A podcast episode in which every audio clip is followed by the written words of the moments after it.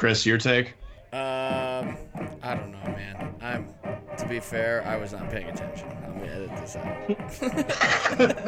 I was. I don't know if you saw my uh, my. I tried to get build interest to our podcast. I posted a picture of me in my Grizz shirt.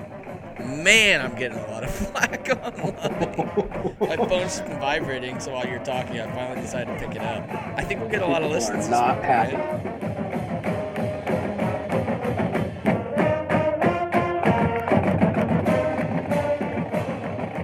Welcome back, Tribe from the North Brave and Bull, to the official, unofficial podcast of your Idaho Vandals. I am your host, Chris, and with me today I have Brian, Hey, Chris, good to be here.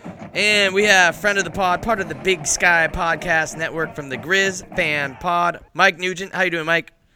I'm doing great. Thanks for having me on, guys. Yeah, we're excited. We're excited. I'm in the mood. I've got my uh, Maloney's Butte, Montana koozie on my beer. I actually have my Grizz T-shirt on to try to get in the head of the Grizzlies right now and figure out what what to expect out of Mike. But like all episodes we bring to you on Tubs of the Club, today's episode is brought to you by Montucky Cold Snacks. Ain't nothing like cracking a Montucky cold snack, an ultra refreshing light beer born in majestic Big Sky country. The best part is when you crack a snack, you're giving back. Montucky Cold Snacks donates 8% of all profits back to local causes, even right here in Idaho, supporting organizations like the CW Hogs and the Idaho Food Bank. Yeehaw! That's frickin' awesome. Montucky Cold Snacks, the light American lager for pow pow rippers, gator wranglers, pony riders, and badass do-gooders. do-gooders. Visit MontuckyColdSnacks.com today to find out how to get your ass some snacks. So, Tubbs listeners, you already know Mike's on Grizz Fan Pod, but we are ecstatic to have Mike here because he is an expert on an Idaho related subject as of February 3rd. Per Colton Clark, friend of the pod from Lewiston Tribune, the University of Idaho received graduate transfer cornerback Darian Nash from the University of Montana, meaning a guy with playoff experience. Thank you, Bobby Hauck. Darian Nash had 39 tackles and 11 pass breaks up and a couple interceptions as a junior last season. So, Mike, tell us about your Christmas present to Idaho. You know, the whole thing's kind of weird. I mean, he's a two-year starter. Um, he's a converted wide receiver, which is honestly about half our team. You know, because our previous coach, Coach Stitt, only recruited receivers. So, uh, you know, he's been playing quarterback for for three seasons since he redshirted, and and and he was a starter, and he would have come back and probably earned his job. They have um, a few transfers they brought in from Oregon State. Maybe he didn't want to compete. Maybe he didn't get around with the coaches. I don't know. It's it's weird though. You don't really see a starter transfer in conference that often. No, you don't. I mean, a lot of times what you might see is FCS to FBS or vice versa, uh, you know, in, in the drop down situation. But I know when I saw that news, I, I was pretty floored. I also do remember hearing his name listening to your podcast a decent amount. So uh, I want to take your temperature on this. Part one How high do you think Vandals should be on this acquisition?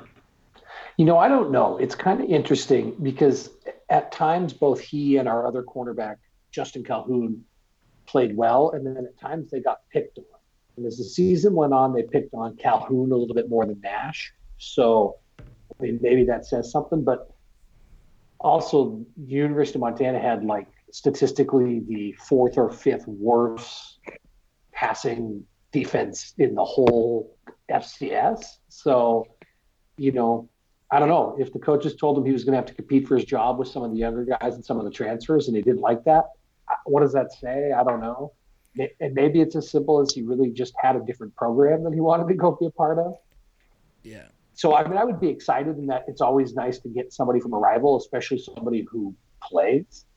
Um, I don't know enough about your guys' depth to know how he's going to fit in, but certainly can't hurt, right? It's bad. Our our secondary is probably the biggest weakness on our defense coming back next year. So this this was big for us. Um, Yeah. Because, like you said, he's two year starter in 17 18. Um, looks like he was a little bit banged up in 2019. Um, but Brian, he's that uh, that classic thing that I covered in last year's All the Players Leaving, that magical red shirt junior. So, as Mike touched on, he technically, in real life college terms, is a senior who could have graduated. Uh, meaning, if he he's going to grad transfer over, meaning he's eligible to play right away, there's a chance. It looks like, according to GoGriz.com, he majored in communications. Maybe I don't know. I don't know if there's just a certain master's degree or something he wanted to go after that Montana didn't have that Idaho did. Uh, but uh, it, it, from every it could simply be academics, and you know that's something that you can't get too angry at a guy for because that's what college athletics is about. Yeah, academics. academics. They're all there to be students that happen to play football. That's why they yes. play for free. See, and that was actually my initial take, and I feel like a tool for using the term acquisition, like we signed him to some like 15 year contract or something like that. Um, but I know when I when I just saw the name uh, Darian Nash, because uh, it was a guy who played uh, you know meaningful minutes on a yeah. good team last year. Um, I thought from the Vandal perspective, the only response is, "Hey, this is pretty good news." Yeah, and his his tweet was pretty cryptic with the because I didn't know we were even looking at him, and he just posts. He doesn't have a big Instagram. He has like three photos other than this one. It's him and Idaho stuff with the chain, and just says, "I rolled the dice and watched them bet on everybody but me." Dot dot dot. W with dollar sign T4L. So, I I don't I mean, know if that me, means maybe he didn't get into a grad program he wanted, or like you said, I'm thinking. Uh, I know Montana's brought in a couple Pac-12 guys as grad transfers, correct? Mm-hmm. Yeah, so it could just very well be they pretty much said, "Hey, we're bringing in these guys to shore up the back end. You're gonna have to fight for your spot." And being a redshirt senior, he was like, "No, I'm gonna go somewhere where I can play my senior year." Which is interesting. I mean, I definitely lean that way. You know, interestingly enough, the the Instagram post is down now. Is it? Um, and so I mean, I don't know what that means, but it was definitely. I mean, it definitely to me seemed like a shot at the current Grizz staff yeah. For whatever reason. And, you know, uh, uh, Colter Nuanez with Skyline Sports once told me that I should never read too much into what college students say on Twitter or social media because it's usually about girls. But uh, it's hard to think that that's not about football, right? Yeah. I mean, with the picture of him committing, yeah, you would yeah. think, but yeah, yeah, and that that also leads me to another question I have for you, Mike. Um, you know, when I when I saw the transfer, and really the reason I find this interesting is mostly the Montana to Idaho. I mean, obviously we wouldn't be talking about it if it was an Idaho guy, but the Montana to Idaho transfer angle, uh, to me that that was really what I, I kind of got stoked about. I remember listening to you guys, and by the way, I watched the two Idaho Montana games. I don't know how to look at the coaching performance of Montana compared to Idaho over the past few, couple years and have anyone think, "Oh, I want to jump over to the Idaho side over Montana." Your thoughts? Um, you know that seems that seems fair to me. I, I you know, maybe maybe that now that we're in this post uh, young Petrino QB era, he'll go back to wanting to win games and try hard. But uh, um, well, he has a contract year in three three more seasons. in just under half a decade, his contract's up, guys. Got to get the recruits so in now. another 1.5 million left, or here we go. No, I, it's it's you know I think we're just going to see it play out. I did hear that. I mean, Nash still has to graduate, so he's still enrolled at UM this semester, I believe. Um, I could be wrong about that, but I don't think I am. So he's got to. I don't think he's going to be there for spring ball. I think he's going to be a summer transfer yeah. And and it'll just be interesting to see how it works out. Yeah, because I'll be interested in missing all of spring. Um, when you know, I think two of the guys we have on campus now, I think they'll both be safeties that are you know coming in early. So maybe because he was a straight up corner, right? He didn't play any safety. Yeah, again, no, he's a straight up corner. So it might not hurt him too bad, but I don't know. We'll see. I mean, as an Idaho fan, I'm excited because with Lloyd Hightower graduating um, and Cedric Thomas, those were two guys who'd been leaders for four years and about the only two guys you could really count on back there last season. So getting a, a proven Big Sky guy from a blue chip program is big. And whether that means he wasn't going to win the job at Montana or not, uh, Mon- Montana made the playoffs and made a really deep run in the playoffs. So we'll take any bit of Yeah. talent they're willing to throw our way. So I'm not complaining about it. Absolutely. Nope, absolutely. I mean, that's. I don't think there's any other way to look at it as an Idaho fan. You know, and and if he chose Idaho because he's mad at the Grizz coaches and he wants to play them, awesome. You know, there's motivation. He'll probably get the team fired up. You know. Yeah, no, no, no pushback on that. Uh, now, also for our listeners, this is the only recruitment news we're going to go over in this episode because we have our recruitment deep dive, courtesy of Chris and Colton, that'll be posting on the thread as well. So if you're hoping for, we had a few hashtag Ask through all vandals asking about recruitment. Expect those to be addressed in a in the separate episode where that that comes following National Signing Day. Uh, but relating to the football talk, even though it's not actual football talk, Mike, last week we talked about the uh, potential news that could reverberate down to the big sky of Boise State suing the Mountain West, uh, potentially moving to the American Athletic Conference for football, and then needing to find a home for their Olympic sports. And the cliff notes of that for listeners is um, if the Olympic sports were, to leave the Mountain West, some of the conferences discussed are things like the West Coast Conference, which right now BSU doesn't really profile for that conference, uh, but also uh, potentially big the Big Sky Conference being a home for Boise State Olympic sports. Uh, a lot of the the we had the whole crew on last week, and um, a lot of us were, if it were to happen, um, optimistic about just vandal related ways that Boise State and the Big Sky could be fun. But we're curious about the Montana Grizzly centric view of resource rich Boise State potentially having Olympic sports in the Big Sky. Yeah, because to put a little bit more of a lens on that too, one of the big things we brought up, or actually was made to us, I didn't think of it, is in a way how Boise State is kind of playing the Mountain West right now. Mm-hmm. Is I mean, Montana is that of the Big Sky. If Montana isn't on board with something, it's not going to happen. They they're the power player in the Big Sky. It, it, it's like Pac-12 with like a USC or you know the Big 12 with Texas. They're the program where if they're not on board, you're not going to risk upsetting them. And the big thing we talked about is Montana, according to the Missoulian, opens- operates on about a twenty million dollar budget. It looks like it fluctuates a little bit each year. Um, Where Boise State operates on like almost a sixty million dollar budget. So it's do we really want to bring in a program now? The most of that would be the football, but you'd think that their Olympic sports would be operating on almost a completely different playing field than um, the rest of us. And obviously, Montana, which we'll cover later, has had huge success in the Big Sky. And is it really worth bringing a program like Boise in, who will just be so much ahead of everybody financially? Um, well, I don't know if I agree with your first take about Montana, so we're going to come back to that because I have thoughts. But on on the Boise State thing, I mean, honestly, I say why not, and the reason I say why not is the Grizzlies the last two seasons in basketball, right?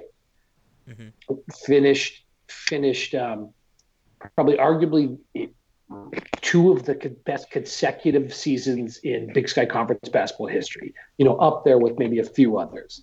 And this conference is so weak that they couldn't even get seated higher than 14 or lower, I guess technically than 14 in the tournament. And even you know 10 years ago when when the Grizz actually won a game in the tournament, they had a better seed. So it's like at some point you can win and win and win, but if the conference as a whole isn't improved, you're not going anywhere. So I actually wouldn't mind it. I think that Olympic sports are a lot different than football in terms of what facilities do and whatnot. I mean, every Olympic sport athlete is on scholarship. They're all, you know, it's not like football where you're really Half kind of seeing differences and Yeah. cutting people up. So, um, I, I would I would welcome them. Honestly. Yeah, I've I've leaned more that way too. I was very indifferent on it, just because I anyone that says they can't see the promise, especially for Idaho, are just crazy. Because you're gonna have just for the state in general, Idaho State, Boise State, and Idaho in the same conference. That cuts down on so much of their athletic spending, and mm-hmm. those right there are two sellouts every single year. Now, if you're Idaho, you can add Montana to that as a sellout and possibly Eastern. So now, if you're Idaho, greedily like it makes your home games so much Yeah. better. Yep. Especially if we could get rid of some of these other schools. Yeah. But circling back, you know, you were talking about Boise State, like at Montana's the Boise State of the Big Sky, and I don't know that I agree with that because, at, at, from our perspective, a lot we hear our fans talk about how it would be nice to to throw the weight around a little bit more, and to start kind of saying no to some of this stuff Yeah. um, you know, this conference is ridiculous. You know, there's 32 football teams. You know, we don't play each other every year. And what I'd like to see is, you know, I don't even care if our basketball conference is, you know, nine teams. If if nine of those teams, you know, if a bunch of them are Boise State, Idaho, Montana, Montana State, and then pick a few of the other ones, it's like all of a sudden you've got you can eliminate some of these these schools and these programs that don't spend any money on their program. exactly. You know, and then it's like maybe maybe that smaller basketball conference actually becomes a true mid major as opposed to whatever the heck it is we're doing right now. Yeah. Yeah, you probably want to keep Weber. I mean, there because Yep. there are good programs, and there are programs that try for sure. And I mean, we showed it. It was the according to RPI last week, the Big Sky was 16th, which was higher than the Summit, the Big West, the WAC, um, you know, all the other West Coast ones. So like, as I heard Kyler Neal talk about this on his Eagle podcast, as far as like the small majors go, we're probably the top small major conference. I guess does that make sense? Not having like a a Gonzaga or somebody like that to really lean on. But Mhm. as far as like one bid conferences go, I mean the Big Sky is a good one bid basketball conference. The problem is it's a one bid basketball conference. But I would I would say, is it really? I mean, like, and Brian could speak to this more than me, but I mean, it, as we all play through the second half of conference schedule and all those other schools, I mean, I I have to think that that RPI is going down. Yeah, Um, we're beating each other But up. I could be wrong. Yeah, Well, now here's the thing I, I will say that is kind of kind of makes this complex. Now, we did go down RPI wise from 17 to 18 over the last week, but I mean that's essentially the same thing. Um, every conference is beating itself up because every conference, if you wait all the games that teams play, like their record is 500 because someone wins and someone loses. Mhm. Uh, the Big Sky, the way that the Big Sky is better this year is that the bottom the bottom teams are not as bad. So, for example, Idaho State fired Bill Evans, hired Ryan Looney. The jury's in. That that was the right call for Idaho State. Mhm. Um, Idaho is playing better than we were last year. Us getting killed by teams in conference uh, hurt our conference RPI more than us being competitive and still losing games hurts the conference RPI. Uh, Mhm. This year, see what I really wish is last year's Montana team, which I think this is another thing the jury's in. Last year's Montana team is definitely better than any team in the conference this year. Oh, without a doubt. But the conference let Montana down last year by having a handful of just dumpster fire awful teams. Whereas if that last year's Montana team was in this year's conference, I think a 12 seed is not an unreasonable thing to be discussing. which is Tom and a 12 Chill's seed, goal. a 12 seed can win a game, and then all of a sudden the conference is getting basketball money. Yeah, because that so, was Tom Wistrcill at Big Sky Football Media Days um, at his roundtable. That was one of the things he brought up was how he views it as we just need to get our RPI ranking up, which we have, because he brought up the the biggest thing for him to have basketball success is getting us to where we have a 12 seed. Because he said, how many 12 seeds beat a five every year? It's like two or th- Every year. at least two. every year. Yeah, and he goes, and so you want to be in that position where you know the 14 seed does not win as frequently as the 12, and then once you win, you get what Big Sky pays you monies for. I think it's like eight seasons after you get a win. Yeah. So, Yep. like, and that's what the conference needs is just a win or two, a Sweet 16 appearance. You know, one of those magical runs that some teams can it, go on, like- like, a VCU or Wichita State or some of these programs that, like a Montana last year, where they they've put in four years of getting the right guys in, and that was a team that probably could have snuck up on a couple teams. The problem is, you know, they're playing a three seed early instead of a five seed. Played frickin' Michigan. I mean, Yeah. you're, I mean, the Big Sky Conference most years is not going to beat Michigan. It's just not going to happen. Yeah. But it's like you, you know, it's like if the money is an eight-year cycle, and all of a sudden you can get to a point where the Big Sky can win a game once every even four years. That is such a huge shot in the arm for Big Sky Conference programs. hmm So, I mean, you guys bring up a good point about you know that that the bottom of the Big Sky is not as bad, and that's been good for us. And maybe I'm overlooking that, but uh, that happened once before a couple of years ago, and then the bottom fell out again. So it's like I hope that these coaches and these schools will commit to doing this. Yeah. Yeah, and I guess that's the big thing that I mean, from the Idaho's perspective, you know, we talked you talked earlier about teams that drop out. I or that we would hope uh, we can eventually cut from the conference. You know, Idaho is one of the schools that I feel is putting in a, their version of a good faith effort. You know, we have a new basketball facility coming Oh, in. You guys, absolutely. I mean, it, it- we may joke around about Idaho coming back to the conference, and you know, Montana being having a winning record against Idaho when you guys were FBS and all that. But I, I would take Idaho over almost everybody in the else in the conference every day. Um, my question in this kind of hypothetical, you know, Mike's Purity conference for the Big Sky. Where's Eastern Washington? That's a hard one, right? Because It is. because right now it's no brainer to keep them. But I'm I'm still a big believer, and I know we do actually probably the fan base that listens to us the most other than Idaho is Eastern. Uh, Eastern, yeah. They they if they have a couple and Kyler broached it, if they have a couple losing seasons, like that program could go right back to where it Riz like rose from, which was nothing. It- they were bad in the Mm-hmm. 80s and 90s, like really bad. They were like Northern Colorado bad. And right now, with all this winning they're doing, two national championship appearances in a decade, and they can't even fund a a stadium. So Exactly. It- I mean, I would just have to think that that looking back on kind of historical and, and who would study this, but it's like comparing successful runs for a program over a period of time and contrasting that with fundraising for a major capital project. I mean, they've got to be one of the worst ever. Yeah. I mean, look what Western Michigan did with one. I mean, they went to a BCS bowl, but still, like compared to the likes of Hawaii and UConn, who have also done the same thing, like Western Michigan capitalized on it. They built a brand new football facility, or you know, like training room and mm-hmm. everything, revamped a bunch of stuff, pumped some money into basketball.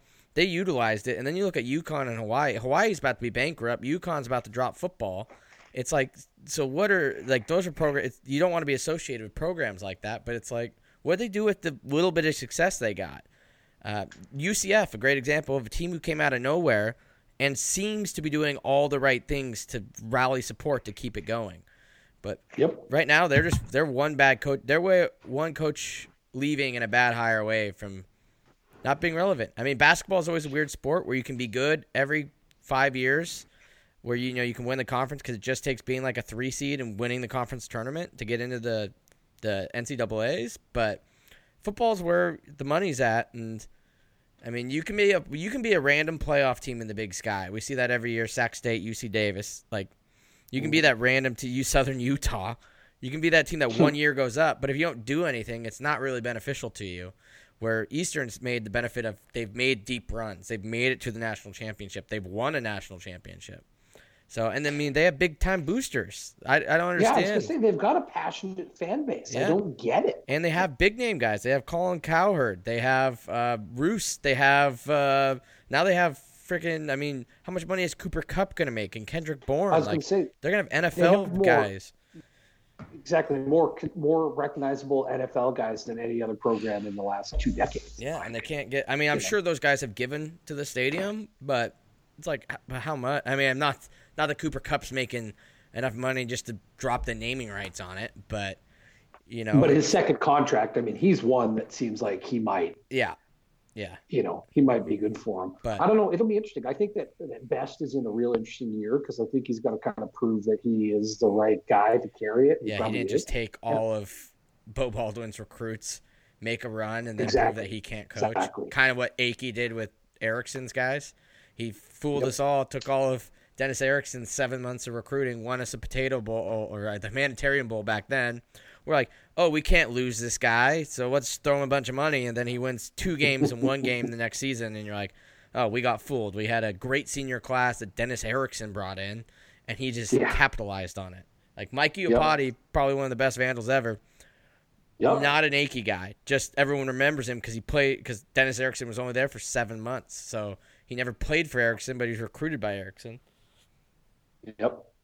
Yeah, That's and crazy. East, Eastern Washington is the they're kind of the anti Idaho right now, and that Idaho seems like they may be uh, a a really far thinking research project into how much can we shit on our fans over the course of a couple years while trying to maintain a program. Because like by the way, again, I love my Vandals, but We're never gonna I- get I- Terry Gawlik on this. I tweet I I tweeted this uh, last week. In the existence of Tubs of the club, we've had 13 combined Division One wins between football and men's basketball in two football seasons and a season and like three quarters of basketball. Bad. Man, you guys. But but we're Still still here. Thank we you, still- we're still doing you know the the campaign for the basketball facility. We got enough money to make it viable, um, and it's going to be like it's going to be a nice facility. You have to imagine if we Yep. can get some things turned around. And by the way, even as much as people on this show, including myself, have been frustrated with Paul Petrino, uh, th- that's still a team that you, so, to me, when you watch, it looks like you know you change a couple things and suddenly you know the it's not an incomplete team with some really good players. It's just, it could be Yeah. a pretty good team. Basketball, I mean, we're just in a factory reset. But shifting back to Eastern Washington, even down years for Eastern's football right now are you know they're like on the playoff bubble. Yeah, last Yeah. four out type of team. Basketball for like four or five years running, it you know the last time they made the NCAA tournament was 2015. Last year that the Big Sky Conference tournament was held at a home arena in Montana. Uh, but after that, they've been competitive. You know they've been in the last two conference championships and lost to Montana. Those are two you know the two premier sports. They're doing real well in those, and they're still not raising their money. Yeah. You know, it's going to be, I mean, from the outside, it's like, I don't worry about Idaho as much as like that US fans do, because I just think it's like they're going to, it's going to settle in and, and they're going to be one of the year in, year out regular competitive programs in the big sky. Um, it just seems like there's too much going for it not to be. Yeah. Um, Eastern, you know, is interesting to me because if Eastern doesn't maintain their winning, I don't think they get invited to that conference. And don't get me wrong, I I I love playing Eastern. I love the rivalry that's developed. I mean, I enjoy it. Um, but it's kind of like Boise State in the sense that their academics aren't what got them places. It was because they were good at football. Yeah. And it's like if we're talking about this, you know, this magical conference, they have to be good at sports to get into that conference because if they're not good at sports, the other university presidents aren't like Eastern Washington, and I mean no offense to anybody, but Eastern Washington is not the same level of school as Idaho, Montana, Montana State. You know, those are major Land grant. you know the leading institutions of their of their states. So Eastern's got to be good at sports, or they're they're not in it. Yeah, then you have the opposite. You have Idaho State, who's a decent academic school, but just like forever awful at sports. Just that whole thing is weird. I don't. I mean, to be fair, Southeast Idaho is its own world. It practically should just be Utah. But I've always thought it's weird. Like Idaho State is not. They haven't been. I, I I don't know if you listened to our episode last week. Did you know Idaho State has like six or seven Sweet Sixteen appearances? You know, I feel like I did know that they had this really interesting basketball. Yeah, history. like the 70s and 80s, they were apparently just like phenomenal at basketball, but nobody knows about it because like I was like, if I'm the AD, I'm bragging about our rich basketball history and just being like, screw it, we're never gonna win at football. We built a dome that's shittier than the Kibby Dome, so we're never gonna win that battle. And then we're like too close to both the Montana schools and too close to Weber to ever win one of those battles. But basketball, we have this. They have like the richest basketball history out of anybody in the Big Sky. They have an elite eight eight appearance, and it's like Mhm. I I lived in Idaho for for 16, 17 years, and I had no idea that Idaho State was this secret powerhouse at basketball. Like not even that long ago. Like people that are alive still have their memory to remember that. Like it's not like it was in the 30s or 40s where it's a bunch of people with dementia. This is like prime when sports became like college athletics started to become huge. Mm-hmm. Mm-hmm. Man, can you guys imagine being a, a fan of a program? Well, you guys can't imagine this to a point, but being a fan of a program that it's like in your lifetime they were so fun and so good and so magical to watch, and now they're just, oh my god, like I, nothing. Nobody compares to Idaho State in that front. Yeah. Like I can't even imagine being like growing up Idaho State basketball fan. Now you look at it now and it's, I don't even know the last time they were in the conference tournament with higher than like a six seed. Like, I mean, this has got to be one of their best years in a long time. and aren't they like third to last? Where are they? The I feel like sometime when I was in college, they might have had a good year where they were in a, you know, in the top third of the conference. okay. It's been a while. So I'm curious. Um, and I, Brian, step on my toes here if I'm moving too fast. But we're talking about what's your dream Big Sky? Because I know this gets thrown around a ton of like you know the California schools could probably be dropped. Some people say NAU. Some people say Weber. What's your your dream Big Sky? Man, that's tough. Well, I mean, to me, it's Montana, Montana State, Idaho, Weber, and that's your four to start from. And then we start evaluating everybody else based on, you know, does one have to come with the other? Like in this scenario, does Idaho State have to come with Idaho? Mm-hmm. Probably.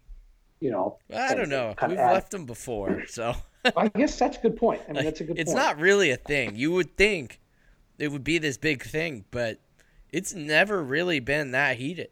I think now that we're back and Boise State's not in this division of football anymore, our alumni are trying to be like, well, you know, actually, if you think about it, Idaho versus Idaho State makes a lot of sense. But we're like trying because it's never been a thing. But so I'm not sure we would be not okay with dropping them, and I'm not sure they'd be too upset if we left them. So Yeah, but what do they do? You know, yeah, I don't know. they would join So- this. They would join the WAC with all the other Southern Utahs and Dixie states. Ugh. Which is my worst nightmare. Like somehow Dixie State's going to end up in the Big Sky Conference. Because Brian has a different opinion on most of this. That's why I knew I wanted to kind of ask it. Because I'm with you. I'm like, definitely the four you mentioned. I think just because Eastern and NAU have been there for Yep. so long, Yep. you include them, even though we kind of Yep. just shat on Eastern for a little bit. Then, like, they came in what '78, and like NAU joined in Yep. like '74. So I mean, they've been there for a while. So at least you have like kind of the founding members all back, except Montana or uh, Nevada and Boise State. And then honestly, Mm-hmm. that's kind of fine by me. Like I'm okay with the Utah or the California schools doing their own thing. Southern Utah, Dixie State, um, Northern Colorado could probably go with them. Uh, the one thing I would love, and it doesn't make too much sense, I think, and this would help for basketball purposes, if New Mexico State finally makes the drop, I think snagging them would be good. Because if you keep Yep. Northern Arizona, it becomes an, an easy rivalry for those guys to start forming. And New Mexico State's a uh, an amazing basketball program. They'd probably win the Big Sky this year, or at least be they'd be a top two team. So you know that helps bring up the basketball for the Big Sky. So I, and I that's think, what I was going to kind of ask you guys is we talk about it a lot and like let's just pick our eight best and get rid of everybody else but are there a program or two out there that it's like hey if if they were you know if in this giant college football realignment if if it made sense for us to join them in some way and you know and, and New Mexico is an interesting interesting one for sure Yeah, because I mean they're 17 and six, eight and 0 in conference. They're probably going to win the WAC again and go to the tournament for like the fifth straight year.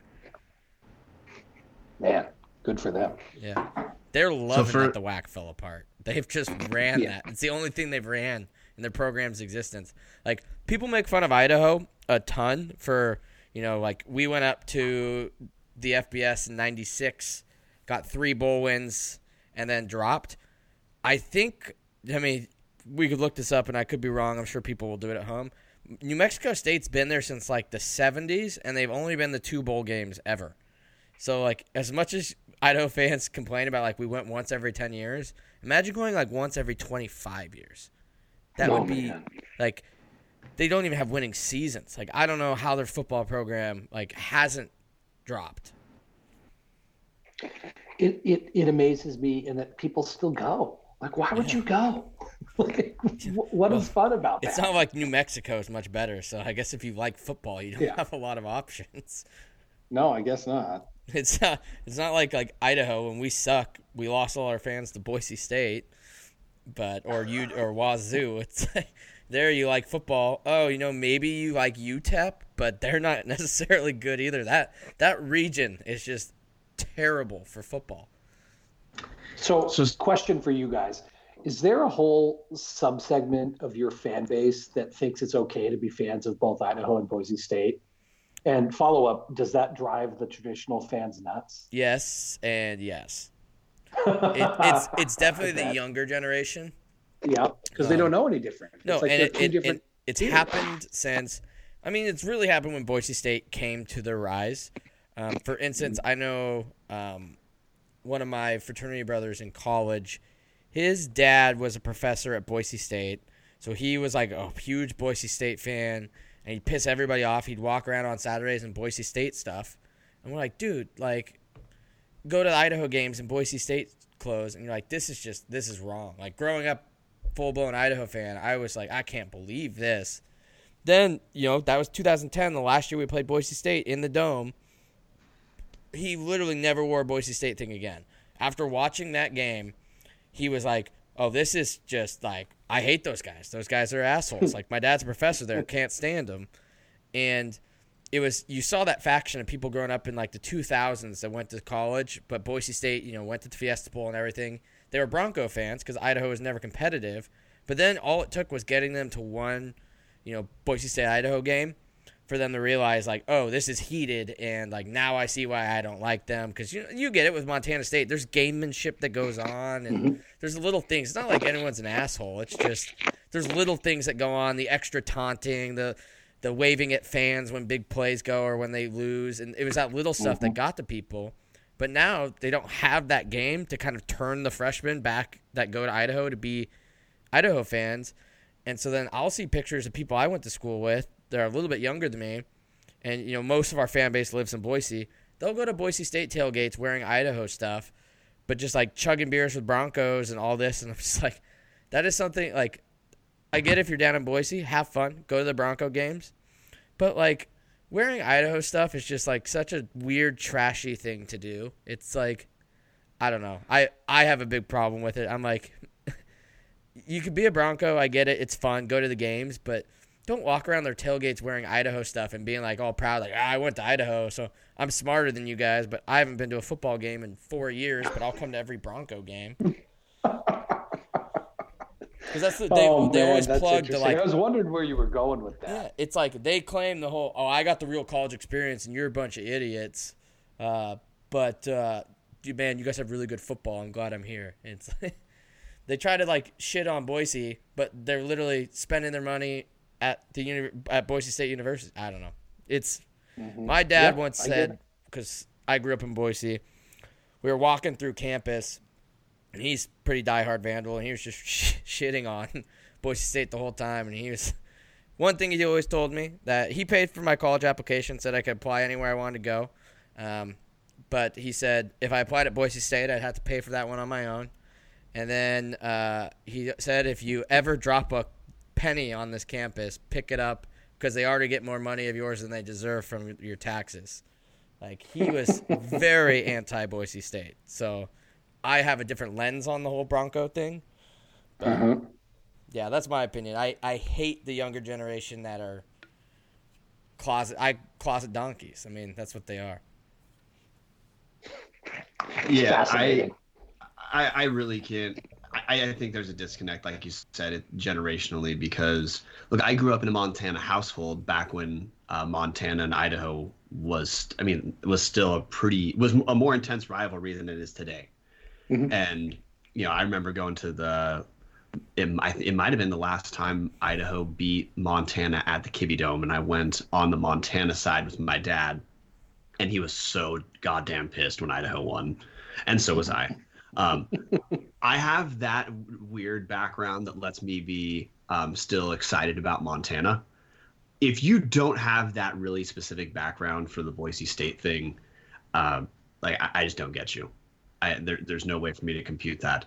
Um, but I want to jump back really quick for 10 seconds. I did the research while you guys were talking.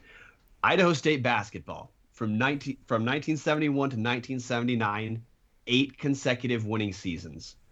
From the 79 and 80 season to this season, so over 30 years, Idaho State has had six total winning seasons. Holy cow! No. I mean, that is just incredible. Yeah, I and mean, it explains how? it explains why that I mean they're doing the thing that NAU should do, which we'll talk about when we talk about the NAU Idaho game. Um, Idaho State has since moved their basketball games into like an 1800 person arena, and they're starting to get. I mean, it might be 2000. I'll be generous. Um, they're starting to at least have a little bit of atmosphere, but you, you can understand. You you look at that, Mhm. and you know you wonder like, hey, why isn't there more enthusiasm? Well, give people nothing for three decades actually four maybe. What what Yeah. are you supposed what are you supposed to see there? I mean, we're seeing That's what crazy. Idaho's struggling with, with two losing seasons. I mean, I mean, not that our attendance was doing super great before that, but after Verlin and everything, and then uh, like his getting firing after one. I mean, we've covered that drama before, but now it's just incredible how like I was watching the men's game two weeks ago, whenever they were last at home, and like you could pick individuals out in the crowd. I'm pretty sure I saw one guy like working on his laptop. He wasn't even watching the game. He was sitting there doing homework. So hmm. like it's not like we have the greatest thing ever. So I can't even imagine after like one and a half, two years of being bad. I mean, we're two years away from being preseason number one and finishing as the two seed. Like we were a good program just two seasons ago, and now we have people doing their homework at Cowan. So I can't imagine mm-hmm. decades. Boy, that's rough. But then one so my one last thing because we're talking about the whole conference thing uh, that I wanted to go over, which is I had so at Big Sky Media Days, Tom Wistrcill said the size of the conference was a strength of the conference, which we of course don't precisely agree with. Which my take on that means, you know, if you look at how Dixie State is moving up to FCS for football, they have a de- they're independent, but they have a de facto Big Sky schedule at this point. They are they look like they're going to be the four, the 14th football member. Uh, my view is that the conference probably needs to add teams, not because I want to. I think in the short term that's that will suck, but by adding teams, we will create the stability between with some of those small those schools that are not as strong, where Mhm.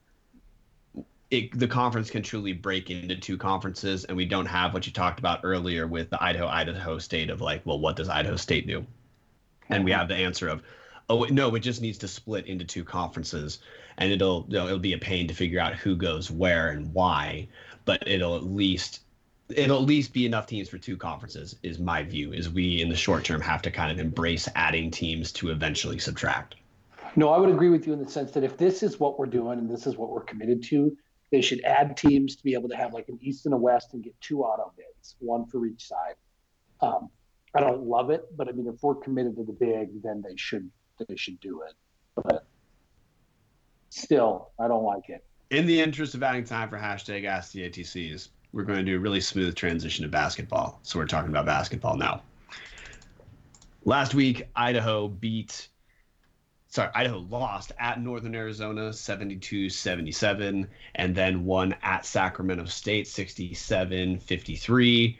Uh, Trevon Allen had uh, actually pretty wild in both games. He scored 19 points in the first half uh, in both those games. Uh, against NAU in the loss, he finished with 26 points on 21 shots. and Marquell Fraser added 13. That was in the loss to NAU. For me, the positive there, we played real up tempo the first half. It was great to see us being aggressive, try to get some easy looks on offense. But our what we talked about last week, us being offensively limited, is what ultimately killed us uh, against Sac State, where we held on. When we led 39-23 at halftime, shot 67% from the field, which we will, which no one does long term. Uh, Trevon Allen ended up 27 points on 18 shots. Marquell Fraser again, our second leading scorer with 10. My big takeaway from those two games is is like talked about last week. If Idaho can score around 70, we can be competitive because uh, we don't have an elite defense. Um, our offense is r- really what needs to be clicking. Seven around 70 points is our offense's version of clicking because it's relatively limited. Um, and then the big news is uh, we got a really, really bad shooting performance out of Sacramento State in that win. They shot 32% from the field, 23% from three. I'm happy we got the win. We got a road win. I don't think there's a lot generalizable uh, to take from either of those two games, other than when we score around 70, we're competitive. Uh, but I don't think this team really turned a corner. Uh, Chris, you have any thoughts on the two games? Yeah, so I brought it up. I've been trying to watch more of the men's team, but I watched the what was that Sunday when the it was no Saturday when Northern Arizona um, played, and that game was. I mean, it felt like we were in it, and then we just made what Idaho's done a couple times, just a bunch of just dumb penalties uh, that kind of ended up costing us, and then Sac State. I tuned into that one right about halftime and had to do a double take because we were up by like 17 points going into halftime or something ridiculous. And then we had our center foul out like early in the second, if I recall. And then didn't we shoot like less than 50% on free throws? It was like, I'm surprised we won that game. That was, like you said, Sac State just. We caught Sac State on a, a the most abysmal day I think a team could ever have, and we still only pulled it out by 14 points. Like it felt like at the end, Sac State might make a push to come back. They were just like a couple threes away from getting hot and putting Idaho away because Idaho just, I mean, they played terrible. But the Northern Arizona game was at least exciting to watch. I watched pretty much all of that. Um, but yeah, I mean, as far as my Claus meter goes in terms of did these change my opinion on him earning the job full time? No. I think Northern Arizona was good to see. I think it still proves that what you know we heard on Tutel and Nuanez and what we've kind of been saying is Idaho is definitely a team that whoever sees us in the first round of the conference tournament is not going to want to see because you're going to get mm-hmm. Idaho in Boise and they've played just about everybody competitive. I mean, other than like we talked about last week with Southern Utah, Northern Colorado, just blowouts. But otherwise, everybody else we've played competitive. We've played Montana competitive. We've played Eastern competitive, Montana State competitive, uh, Weber competitive. We've played really good games, and so I'm still convinced we'll probably win one conference game, but it'll probably be our seventh or eighth win of the year, and it's still going to be a, a, just a terrible year. The team is notorious for just not being able to win one, a close one at least. Like every close game they've lost, and Sac State was a blowout that they let look a lot closer than it really was. Yeah, I mean Idaho to me has been interesting to watch, guys, and and I mean, maybe you guys have covered it in depth, but I would be curious to hear your guys' thoughts on if you should be keeping this interim coach or not, because I like him. And the reason I do is I think you are so much more competitive this year, in my mind. And, you know, yeah, the ball hasn't gone your way, but you guys have so many close games. So uh, it's interesting. I mean, it's, it, I think Idaho is, is actually headed in the right direction. Yeah, I mean, I'm not gonna lie. He's definitely made the games more watchable. Last year with Verlin, which we've covered. To be fair to Verlin, was his only really bad year he ever had. Bad, it his only yep, year yep. below ten wins. Um, but it, it, it's a lot easier to watch this team because, other than Northern Colorado and Southern Utah, they have competed until the end of every game, which is something we can't say about last year's team. But it just lacks some star power. I mean, Trevon Allen is exciting, but well, if Claus or Claus can get some guys in, and like I said, maybe win that conference tournament game, something Verlin hasn't done. We, Brian and I both agree he should definitely get interviewed for the job. He's earned the right to interview for it full time, but I'm not necessarily convinced he's the right guy for the job. So my take is that first off, there's a little subtext everyone should be clear on. Uh, there's a misconception in my mind that a lot of people have that because Verlin was fired last minute, this team was kind of you know stapled together at It's the all end. Verlin's guys. Absolutely, not. absolutely not true. Absolutely not true. We lost three guys after Verlin was fired. All the other guys we lost from the year before transferred, no expecting Verlin to be the head coach. Three guys we lost: Jared Rodriguez, Raquandis Mitchell, and uh, recruit Eric Mieri. We never saw Mieri play, so we can't comment on that. Raquandis Mitchell is doing great at the junior college level, but in Idaho and in the offense we saw him work within, which is the same one he would have been in last year, he looked pretty dang bad. Uh, just the the looks he needed weren't there. Uh, Jared Rodriguez, that loss hurts us, but I don't think we're a team that's a player away from being good, from you know being like competing for a championship. I think at best, if Verlin were there or we didn't lose those guys, we'd be maybe flirting with 500. And I I'm not ecstatic about the idea of another potential 500 season. Um, and I also know, man, I I'm just I would love to get. I'm kind of done with the Stew Morrill double post offense. Listeners have heard me say that a bunch of times. Uh, if you watch Idaho play, like seriously, listeners, you don't need to be a basketball expert. Just for like two minutes, two minutes, how not two minutes, 30 seconds. Stop watching the ball and we have offense and just watch inside the three point line and notice how there is no space for guards to do anything. And then keep in mind that I that the Big Sky is not a post oriented league. Um, because of that, I, I just don't think Claus is the guy. Um, now, a guy who does run the double post thing is, you know, Travis DeCuire does a lot of that in Montana, but Montana, though they they score pretty well, uh, I think kind of in spite of how the offense is sometimes, but because they recruit really strong players who in some ways can overcome it. You know, for example, last year, I thought Montana was much better offensively. It sucked when Jamar Akoh went down, but when they had no choice but to play a ton of guards, I thought the offense looked a lot better. Uh, but they always play real strong defense. Um, strong defense that I mean, Idaho, I don't think Idaho plays that level of defense and doesn't have the level of recruits yet to have a strong to have the offense be as strong as it's been at Montana. Um, so to me, I, again, I'm happy with the results we're getting. I think it's kind of a feel good story, but you got to keep in mind, man, we've got what four D1 wins. I don't know how you're supposed to be. I don't know. I don't understand thinking, hey, the guy, that's the guy off of four wins and uh, what 14 losses. hmm Yeah. Fair. I mean, fair. I can't argue with that. But who are you going to hire? we kind of talked. I don't know if we talked about this on the podcast, Brian, or just between us on some ideas. If we haven't talked about, if we talked about it on the podcast, we haven't done it for like nine months, so we could probably afford to spend a couple minutes. Yeah. Um. Obvious one would be what Boise State did. God, that just hurts coming out of the mouth. Um, get a Gonzaga assistant like they did with Leon Rice, a guy who's proven like that. Difference is selling a guy to move from Spokane to Boise, comparable cities. I mean, one's more on the up and up, one's kind of revitalizing right now.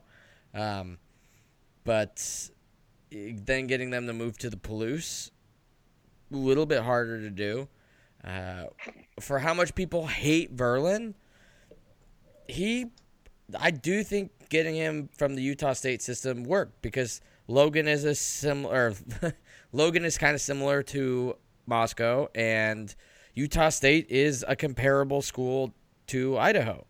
They're both not the biggest name in their state. They're not in the biggest conference in their state, but they're not necessarily bad schools. They're good research schools in more rural areas, and so I'm not necessarily saying that is the guy I would want. Um, but I think looking for gems like that, maybe somebody off New Mexico State staff, somebody um, like that, and then um, God, what's uh Dan Monson up to? The son of Don.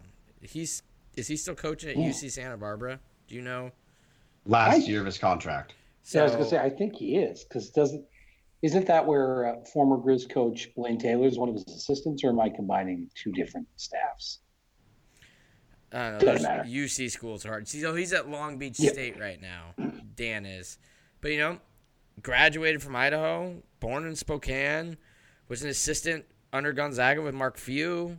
Um, Uh, correction. He was the Few was an assistant under him. uh, so I mean, so there you go. Wow. That would be. Um, I mean, he's been a head coach for Cheney and Pasco, so a guy who's a little bit more accustomed to I don't want to say small town life, but small town life. The pr- problem is, I don't think Long Beach is going to let him go, and he may be from the Inland Empire, but.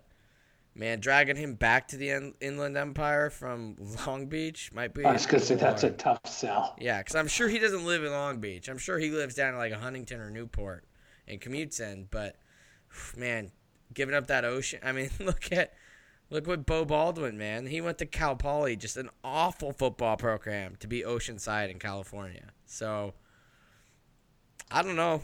It, that would be my dream hire. Uh, I mean, you know, realistic dream hire. Obviously, I'd love Mark Few came, but that's not going to happen. All So- right, we've jumped the shark. yeah. Okay. so to take it back down a notch, I don't think we need to know the route the head coach comes from, but I want to talk about a few teams that I know Idaho's down, but we're going to have maybe the best basketball facility in the conference in two years. Mhm. We we are not poor in the way, or we're not going to be poor in the way that like you know Southern Utah is. Let's say, Eastern Washington. yeah, I want to go over some teams that have recently hired coaches that are clear successes for them. One, Idaho State, unequivocal move up for them. They went the established D2 coach route, uh, but Ryan Looney is doing more is has is winning more games with less talent than Bill Evans did last year. Montana State, who has not been great and certainly won't have better basketball facilities than Idaho, looks like they probably made the right call in uh, not retaining Brian Fish and going with Danny Sprinkle. Northern Arizona hired uh, internally their new coach Burcar is uh, unequivocally doing better than their old coach Murphy did, who Murphy somehow failed up into being an associate head coach at University of Arizona. Southern Oh Utah God, is a that guy. Oh, anyway, sorry. yeah, yeah. Uh, Southern Utah is a program that's building right now. They're in the midst of one of their best seasons in a while. But if you've watched that team for the last three or four years, it's been a process. They have, uh, you know, head coach Todd Simon. You can't tell me all these places that are getting solid coaches within our conference can land a solid coach, and for some reason, Idaho uniquely can't bring a solid coach in. Yeah. Plus, if you got to remember, we're thinking kind of what we're used to. But, you know, that's a Rob Spear hire, a guy who's from the area. Terry Gawlik, how many assistants and everything has she seen move around and been in and out of the University of Wisconsin program? Like, there's a chance there was some guy who was, you know, a low level assistant who maybe now is coaching at like a college of Charlotte or, you know, some other school you probably have never heard of, but has been through the Wisconsin program that she has connections to. So there's a chance we hire somebody that we're just totally like, whoa. But I know, like, Yeah. what TJ's brought up, and I don't know if this is Montana's strategy too. All it really takes in the Big Sky and the WAC is get a couple kids out of the Seattle and Portland area because they're such basketball rich cities that they're low level guys that aren't quite good enough to make like a UW, USC, etc. Th- I mean, there've been some. I mean, Idaho's best players have come out of Portland in the last decade, so it it's not hard the secret to winning. It's just getting the guys. Yeah, Montana's has been Oakland. I mean, eh, California in general, but Oakland specifically. Yeah, they've another big basketball a lot town. of talent out of there. Yeah. Yeah, which sorry, another one. Jeff Linder at Northern Colorado last three seasons. Uh, he inherited a program that was uh, 10 and 21 last year under BJ Hill. Then Jeff Linder takes over, took a year of transition, uh, 26 wins in 2017 18, 21 wins last year. He's going to break 20 wins this year. Like, you're not going to tell me Greeley is this like metropolis compared to Moscow, Idaho. Well, it's beautiful in the spring. You can't smell it as much. Oh man, Greeley. Yeah, the long grass Great. of Greeley. That maybe that's why Jeff Linder came there. He it, what what's his background in horticulture or something like that? Maybe the long grass of Greeley was magnetizing to him. I don't know. But you know, if a coach like Jeff Linder can go to northern Colorado, I, I think Idaho could be in the discussion to have uh, a name that I, I mean I, I feel like an idiot saying just a name, but we could get a good coach. You know, an example just off top of my head, Jared Phay is an assistant right now at Idaho State. He had success at NIC, uh, North Idaho College, and College of Southern Utah. Sorry, College of Southern Idaho, both junior colleges in Idaho. He would be a huge get recruiting wise. And that's where we got Newlee from, and we know how that's worked out for the women. Just poach Idaho State. Yeah, well, I mean, why not? Because it should be a stepping stone. Yeah. But you know, a name you guys haven't thrown out, and I wouldn't expect you to know him, so I'm not surprised by it. But Chris Cobb is our associate head coach here. He's been on DeCuire's staff for a long time. We keep he's he's the guy that we kind of keep thinking if DeCuire gets gets poached off to a better job, he's the guy. But DeCuire keeps staying, and sooner or later he's going to want a chance. I mean, he's somebody that if I was a Big Sky Conference school, I would be trying to talk to all day. But that's just me. yeah. I mean, Yeah, this is why we're not athletic directors. Yeah, exactly. yeah. By the way, uh, for listeners, Chris Cobb, four years as associate head coach of University of Montana. Okay, see, Mike, exactly what you said is why I don't think fans should be married to Zach Claus, regardless of what I talked about earlier, which I don't think you should disregard. There are there are a lot of guys who could be good coaches who have experience and recruitment ties that might think of University of Idaho as a as a great first job or as a place to move, to move into. Chris Cobb's an example. This is why I I think fans should just be excited that Claus is getting the guys to work hard this year, but to expect, but to just really hope that uh, Terry Gawlik hits a home run with the hire. Um, I don't think it's going to be. I don't think it's going to be Claus, but um, I, I guess to put the to button on that from my part, I wouldn't be devastated if it was Claus because it's not like he's shown poorly. Uh, the team has certainly gotten better since the start of the year, where we were pretty bad at the start of the year. Um, but s- shifting real quick, so we still have time for hashtag Ask the ATCs. Part of why we had we have Mike on is because Idaho plays University of Montana this Saturday, February eighth at six thirty p.m. That's Pacific time in Moscow On Pluto Mike? TV. on Pluto TV. Thank you, Mike. you have pre- you have pretty nice seats at all Grizz home games, don't you? Uh, you know, they're probably dangerous seats. My seats are in the first row above the two rows for the visitors' guests. So I'm right behind the visitors' team bench. The, the coaches and the players can definitely hear my thoughts. And, um, you know, I keep it very, you know, polite, not picking on any players in a vulgar way. But I'll tell you, there were a few cat fans in front of me that, that were not impressed with with me and my buddies in the in the in the rows three and four at the Dahlberg Arena. So, Mike, for our listeners, you want to give a, I mean, what, what's your take on the Montana team? Idaho fans will see if they tune in. So Montana is really interesting because we we are starting two true freshmen and playing three true freshmen extensively. Um, obviously, we we have Saeed Pridgett, who I think is the most versatile player in the Big Sky Conference. I think on his best nights, you can make an argument that he is the best, but I don't think that's consistent. I think there are quite a few other guys, maybe four or five, that you can also make that argument for. Um, and so obviously he's kind of the linchpin, and then we've got Manuel, who's who's really come into his own in conference and scoring and, and doing that. But I will be honest, this team has exceeded my expectations. Like I, we graduated four seniors from the best two-year run in the history of the program, and and I thought we were going to be down, and then we lost to Montana freaking Tech, and I remember that night thinking, "Oh my God, this is this is going to be a long year." And they've rebounded, and these freshmen have kind of figured it out. Um, they they play a tenacious kind of defense that really comes at you, and they, they're getting better at hitting their shots. So I think on any given night, they could lose to almost anybody, but on any given night, they could beat anybody. And all you have to look at is they housed Eastern Washington at Eastern Washington earlier this year, and nobody saw that coming. Yeah, this Montana team, I mean, early on, things looked rough. And I, I can tell you when I saw that someone else lost to a NAIA team, at least I quit feeling lonely. Uh, but you guys had a really rough uh, pre, you know, non-conference schedule. You know, you played a handful of you know Pac-12.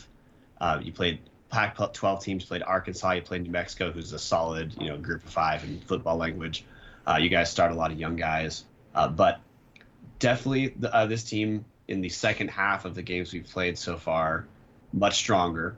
You know, they they had I think like four uh, non-conference wins that are now they're eight and three in conference, a half game out of first place behind Eastern Washington. Um, and you know, like you said, Saeed Pridgett, we saw him, you know, be a great scorer last season. Uh, Man, Kendal Manuel, it feels like it took him probably like eight or nine games to get used to being a go-to kind of scorer. Yep, yep. his and, role changed. He was a he was the best six man in the league, and now he's a he's he's their number two starter. You know. And you've also had some freshmen. The big one I'm jealous of is Derrick Carter Hollinger. Uh, yep. That that have grown. Let's say we can say they've grown into their roles. That does that sound appropriate? Absolutely. I mean, some of these guys, it, it, the ceiling is so high for Carter Hollinger. Like he is going to be good. Yeah, he's uh yeah, Carter Hollinger. I'm looking at his conference stats. He's averaging 7.8 per points per game in conference, but uh, he, he's had his minutes imp- increase a lot as the conference season's worn on. Whereas, you know, he's you look at his points per game at 7.8. He's not scoring 7.8 over the last like five or six games. He's been, you know, he's, he's been grown up. Figures. Yep, and it's interesting, and it's like you sit back and it's like now that we're you know two thirds of the way through the season, you say, well, yeah, I mean, of course, three true freshmen playing a ton of minutes. Of course, they're going to go lose to Washington. I mean, it's like you know, there's a big, I don't care who you're playing. There's a big jump between high school basketball and college basketball at this mm-hmm. level. And the guys just kind of had to learn how to play it. And some of the guys in new roles had to learn how to do it.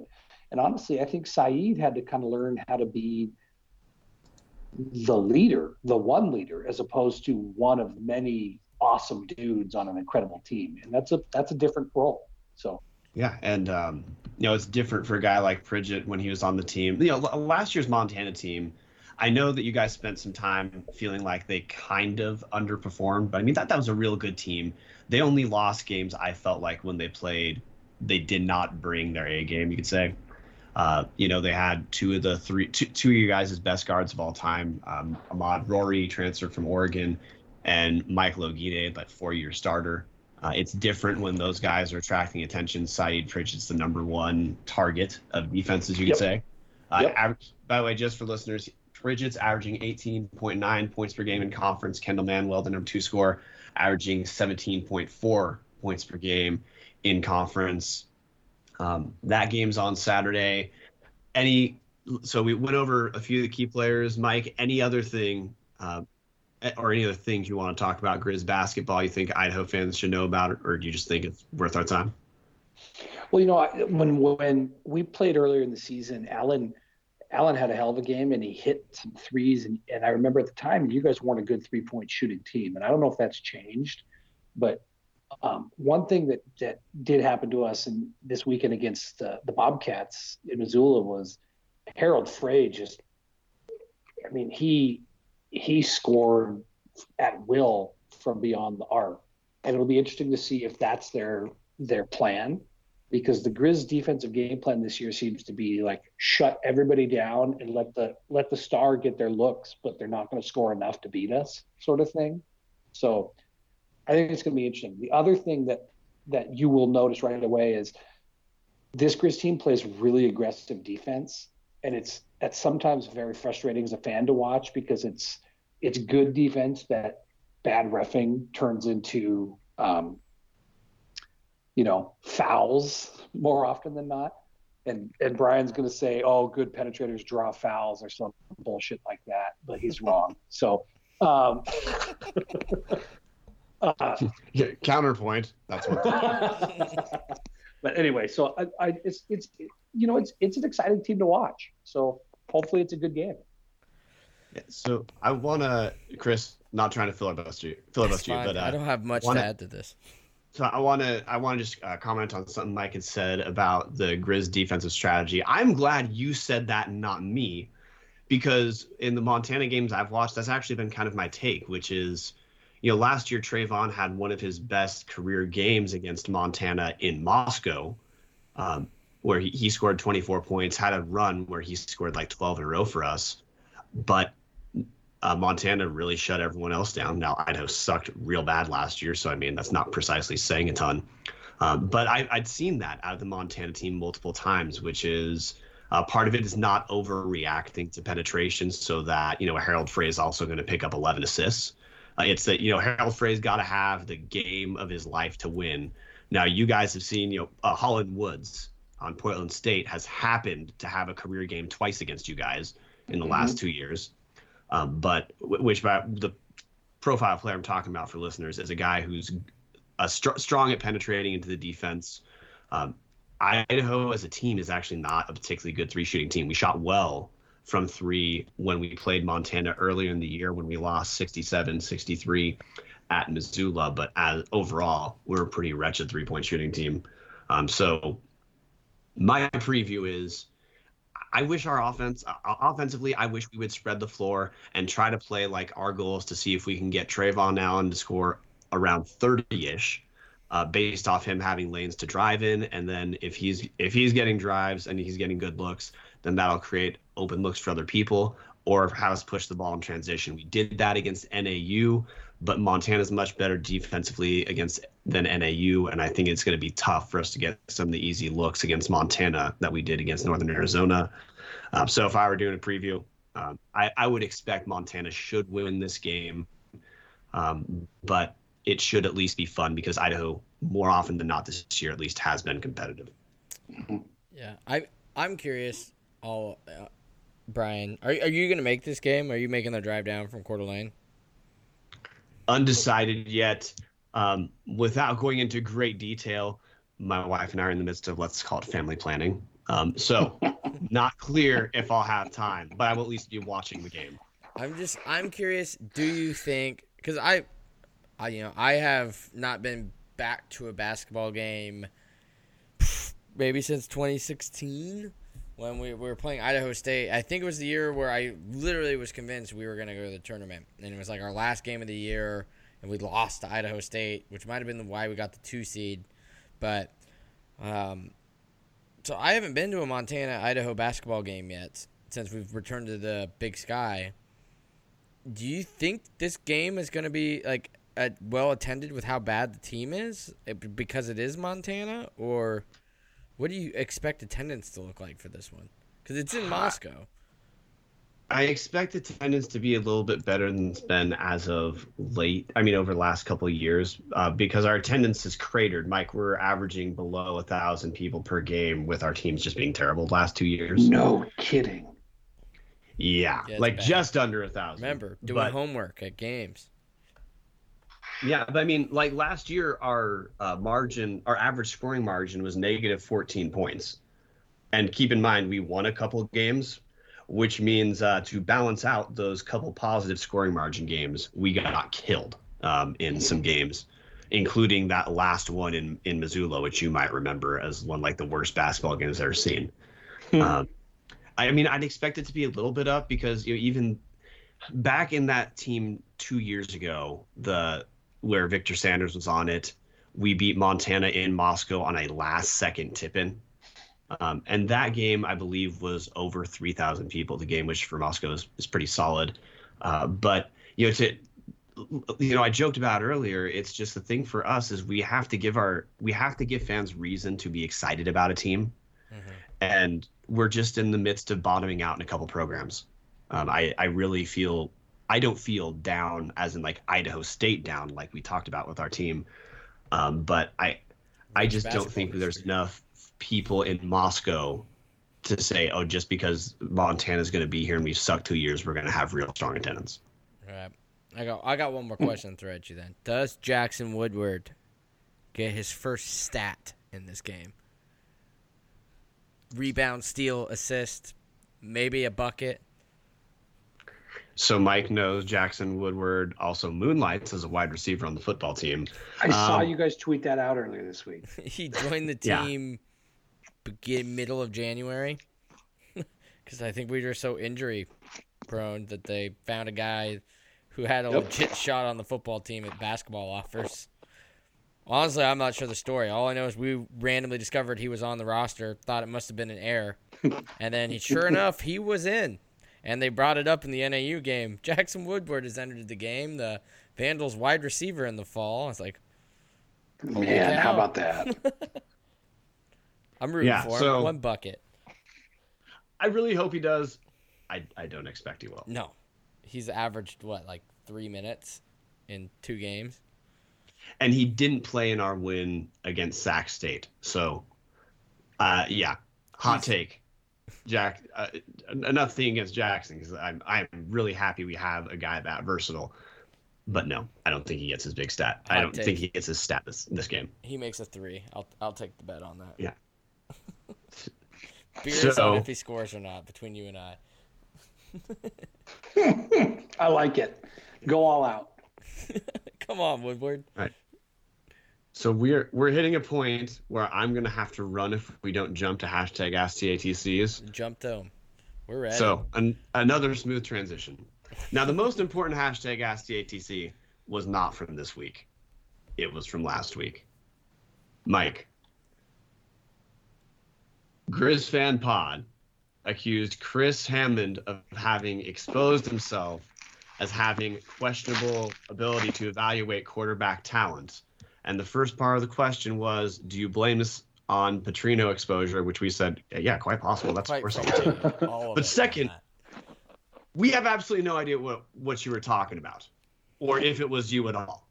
Um, so, Chris, I need you to explain to the audience what type of quarterback you think Jake Constantine is. Jake Constantine. Huh. I don't recall any takes I made on Jake Constantine, so Was this, this will we be talked- difficult. But um, I, if I had to guess, I insulted him because he's a former Bronco. Okay, that makes me feel better. So maybe I'm mixing you and somebody else up. But somebody on one of these podcasts commented on one of the FCS Fa- Nation fan Facebook groups talking about how he's leaving Weber State and might go to Oh. like Utah State or something like that. That like, was Are you me. freaking kidding yes, me? that was me. I What? yes, what? I I to explain that take. I don't think that would be no a good it. I don't think that would be a good get for any of those programs. But we actually covered that later on the podcast when we announced that he was transferring. It just feels like if you transfer from the FCS, you're not going to make the jump to another FCS program. I mean, like Gresch Jensen's a better example. He actually could have started somewhere. So I just felt like if he's transferring, he's transferring because he still thinks he's FBS good.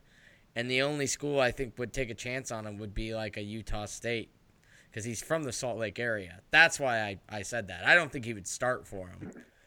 So, it interestingly enough, uh, that conversation on Twitter also led me to finding the only Idaho State fan on the internet. That Uh, ISU guy on Twitter? Yeah, he he uh, apparently took very literally my disappointment that Jake Constantine was leaving because I wanted the Grizzlies to destroy him next year, and uh, he he he took uh, he took offense to that for several tweets. Yeah. Well, Uh, While we're on the, the subject of quarterbacks that used to play at Boise State, is Cam Humphreys the guy next year? For those of you who don't know, Cam Humphreys is the incumbent to Dalton Sneed at Montana. I would say that if you're asking me, is it Cam Humphreys or the field? I'm taking the field. Okay. Um, Love to see I- donkey quarterbacks fail, so I like that. and I, I think Cam Humphrey is is is good, and I think the Grizz could be very good with him playing. I think that you're going to find that they they want somebody a little bit more dynamic. They're really high on this junior college transfer they're coming in, and there's a sleeper guy who redshirted this year, a guy named Chris Brown, who actually went to school in Bozeman, and and um, the Grizz signed him, and and I think it's going to be an interesting battle. Um, and then the uber wild card is, you know, when Gresch Jensen transfers back and steals the job from everybody.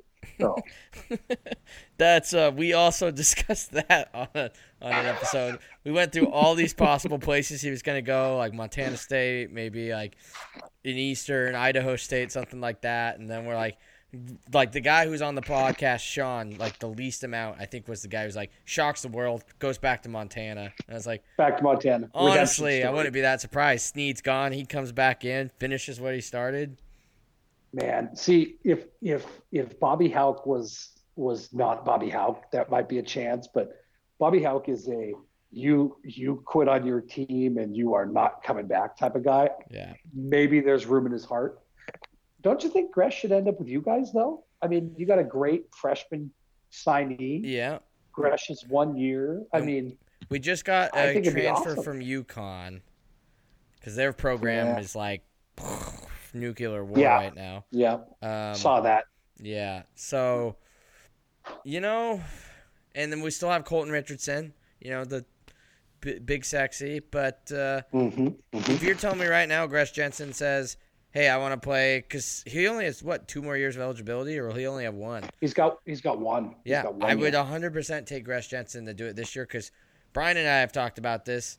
You know, part of the reason we got CJ is because he's coming off a knee injury. So we're kind of gambling on him. All the talent's there, but if he doesn't recover well, you know, there's a chance we're still looking for a quarterback in the next couple of years.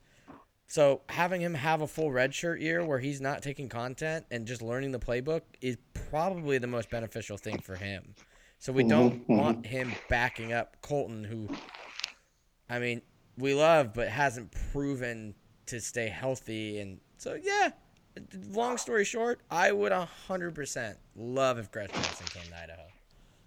Yeah, I kind of think that if he ends up in the Big Sky, he's probably going to Weber. But I we'll want him in the big sky. I, I want to, you know, he's a fun quarterback to watch.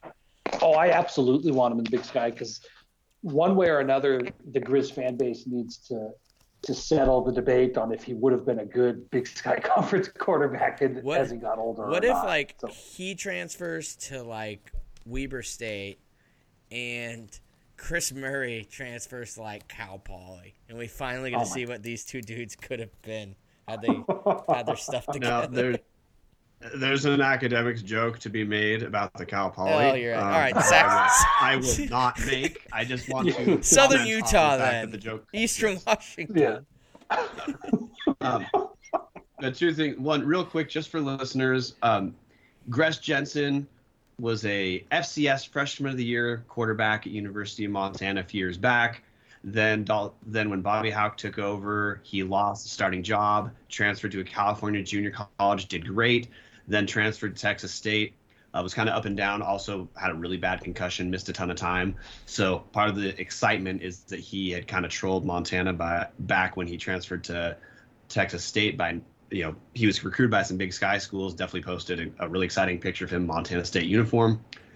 That's why he's a talking point for us two weeks in a row. I'm just ecstatic that we have a journeyman college quarterback who, in four years of playing, will have played at four separate schools. that's just Hey, that's just the modern era nowadays. yep. It really is. I watch. mean, it's it's it, it is. Tate Martell's going to announce he's transferring for the third time here any day now. I guarantee it. He's going to leave Montana and go to Marshall or some crazy ass thing. There's no, no Tate Martell, former five star quarterback, Ohio State, now at Miami. Yeah, it's just what the modern generation does. They don't win a job and they just transfer. Now, now hold up. I, I don't disagree that there's more transferring, but like, there's not this army of quarterbacks who play who for for four seasons start at four separate schools. No, not yet, but it is. No. I think it's going to become more common. But you know, and honestly, it's uh, and and I, I might have an unpopular take on some of this and with some of our Grizz fan base, but I don't necessarily blame any of his stops because he was Oh, no. freshman of the year and he came in, his coach gets fired, he sticks around for spring ball. But I'll tell you, I watched a ton of that spring ball. It was not an even competition. And when I say even, I don't mean one was better than the other. I mean they gave every opportunity to Dalton Oh. to win the job. So it's like Dalton a was Idaho. Hauck's guy. So it's an Idaho And- quarterback competition where it's And- and- 50-50, but Mason You takes can't say that it was wrong. snaps. I mean, I mean exactly. It's like Hauck had his guy, and it worked out. But you'll have you have a lot of fan people who talk about how he quit, and he did. He left. But I watched a ton of that, and it was not a. They didn't get equal reps with the same same groups of starters, is what I'll say. And to defend the student athlete here, they get four years to put tape together to get a shot to Yep. get paid for all the stuff they've done for free for years. So Yep. if you're him, Texas State at the time, coach goes there. That was an opportunity to go play in an air raid system. You know, Yep. the, the, for him, that was trying to put tape on. He's not going to get the start there. They gave it to a freshman. He's just looking for a chance in his last his last chance to put some tape together and get an outside shot at the CFL. Held the XFL now. Like the all these guys, mo- most of these guys want to do is go pro. We want to pretend they want to get their degrees and be athletes. But if you received a scholarship, you think at some level you can go pro. The preferred walk on guys are the guys who th- are just there to play football most of the time and have fun. Yep. Don't disagree. Which, which now, because I need to have another great transition. Hashtag AskTATC from Martin uh, at Hemi underscore 71. What would be worse for Montana? Basketball question. The loss to Montana Tech or a loss to Idaho? Is this Well- even like a? I I'll let Mike answer. I mean, it, Montana Tech, like, you know, They're NAIA, aren't they? yeah. I mean, it's like that's just awful. I If don't we know. lose If, to Idaho. It's just like a young, inconsistent basketball team that had a bad night on the road. Like it's a team who's Tech, competed there's just with no excuse. yeah, I'm not clear if Martin is aware of the. I mean, is it even a backhanded comment about Idaho there? Probably. Like I feel that's I feel that's just an oh, like maybe it was an accidental backhanded comparing us to Montana Tech like that, but Yeah, it mostly feels just like an open-handed slap. we are one and one against NAIA, aren't we? Oh yeah, but that was that, that was in non-conference. That was years ago, um, meaning this season. But uh, next hashtag Ask TATC, and this is from Martin again. This is for Grizz Fan Pod or Mike. If you're stranded on an island, who would you rather have stuck with you from Tubs of the Club, Brian or Chris? oh man, that's a tough one. And and I will say that the answer is probably biased towards. I, I know Chris a little bit more, or I, I know Brian a little bit more than Chris. So, Brian, if we're stuck on a on an island, I am banking on you figuring out how to get us out of there. You seem to have a very analytical mind. That's a fair So answer. you you are going to solve it. Chris and I would probably just find beer. I would bring and- Montucky, and we would and- probably die. It would exactly. It would be what it is. It's not a bad way to go, though. nope, nope. Just embrace, embrace happiness, whatever. I think Martin might call that an equivocation, but I'm going to take it. and really, that's the only uh, hashtag Ask TATCs we have. Not yet, solid answer. Uh, just again for listeners, we had a handful of recruiting questions. Those will be addressed in the next episode. No, previous previous episode. Previous. So Oh, we're Christ. recording Okay. Tuesday. This will post Thursday when you guys are all hopefully listening to this, and then Colton and I will be recording. I'm doing two podcasts in 24 hours for you guys, so please grace any editing slip ups. These might not be the prettiest two, but we will have recruiting out when you're listening to this Wednesday, yesterday. Um, and then this was pre anybody signing, but won't post. It'll post normal because it's a normal episode. We did a Twitter poll. You guys wanted two different episodes, so that's how we did it. So, haha. I'm just I, I'm impressed that you guys edit. We we definitely don't edit on the Grizz fan. Pod. I just edit to make myself sound like I'm doing more than I'm doing. fair. So, Chris, you know the answer to this. Has Mike been iced before? Uh, I don't think so because we've only had Mike on one episode, and that was 2018, I think. So we should we should bring that back. We kind of forgot to do that subject. We, you're leading this podcast. I think you should do it. Okay. I think it's getting I- tuckied now, though. I think we got to stay on brand. I, I I I accept this. So, my, Mike, are you familiar with the Getting Ice segment? If not, I'm just going to explain it anyway. It is when you get to ask us any question you want, but you get no advance notice. It can be personal or sports related, so you don't you can make it whatever you want. Yeah, I want to know why you, Chris, um, are so buddy buddy with all these fans from other teams to gang up on the Grizz fans. It seems like a real deep seated insecurity in the Big Sky Conference that you all know who really is the big dog metaphor. Hey, no, see Your this is this is how I view this because this is great. I I saw your post, uh, the grit well, the Grizz fans post on my picture. So the people that have tuned into this point, thank you for listening. The marketing worked, um, but I get this because I talk about every team. I get this reputation that people think I hate their teams, but I actually love because like I watched the Big Sky when Idaho wasn't in it. So like I like the Big Sky, and so I thought that that would surprise people because like obviously I mean it's no surprise to you you brought it up. People hate Montana, like Eastern especially, Montana State especially. Now those are two of the more active fan bases. So I think they like view this as this ally that we all have to hate the Grizzlies. It's like no, I I don't mind Montana at all. Like when we're playing them, yeah, I want to beat them. But yeah, like you said earlier, like it's a very like institution for Idaho. It's you know a big times, been there forever. For Christ's sakes, we were in the Pac-12, like the inaugural Pac-12 at some point. Like I, Yep. I like all Big Sky schools.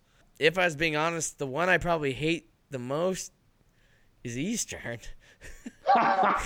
Because so I With love like they have fans that are like Kyler Neal, Kelsey, like they have uh, Nick Fell. They have really good fans that are fun to interact with. But God, they have some people that just have this like they.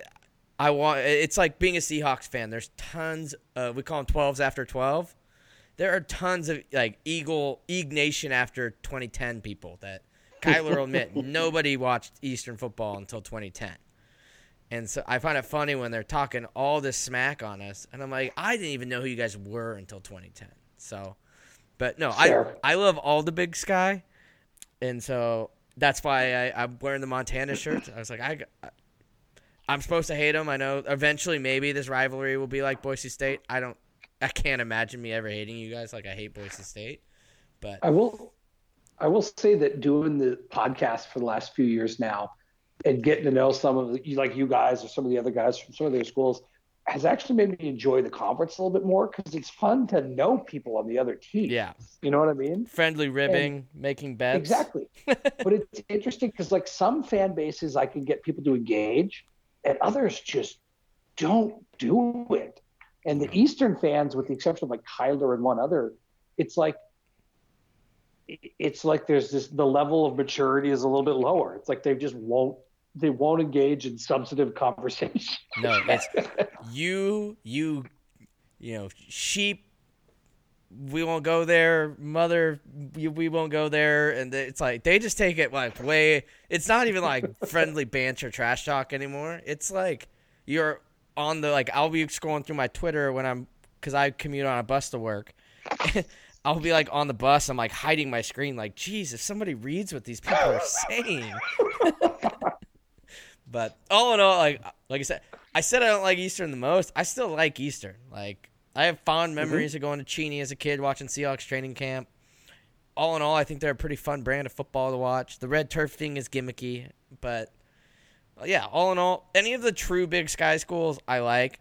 Now, will you ever catch me wearing like a Sac State shirt? No, but like the true Big Sky schools that we kind of talked about, like I like them all. I love being back in this conference for that that fact. So I find it funny that like I post one picture of me in a Grizz shirt and Twitter loses their mind. But we I know you got some hate. but yeah, hey, we got about for people that wonder why we talked about Boise State last week. We just are doubling down. We bring up Boise State for the first podcast episode ever, and we like triple our basketball numbers and almost beat half of our football podcast numbers. So, so this week we go. Why don't we bring Montana on, and then also and then also talk about. Boise State. Plus, post a picture. We might quadruple our numbers. Our all-time highest listened to episode is with Bear Tycoon. We might beat that with this one. Oh man, I hope so because I am such a better Grizz fan than Bear Tycoon. I mean, he knows it. I know it. You know it. So here we are. Just wait until my deep dive to find a Southern Utah fan materializes.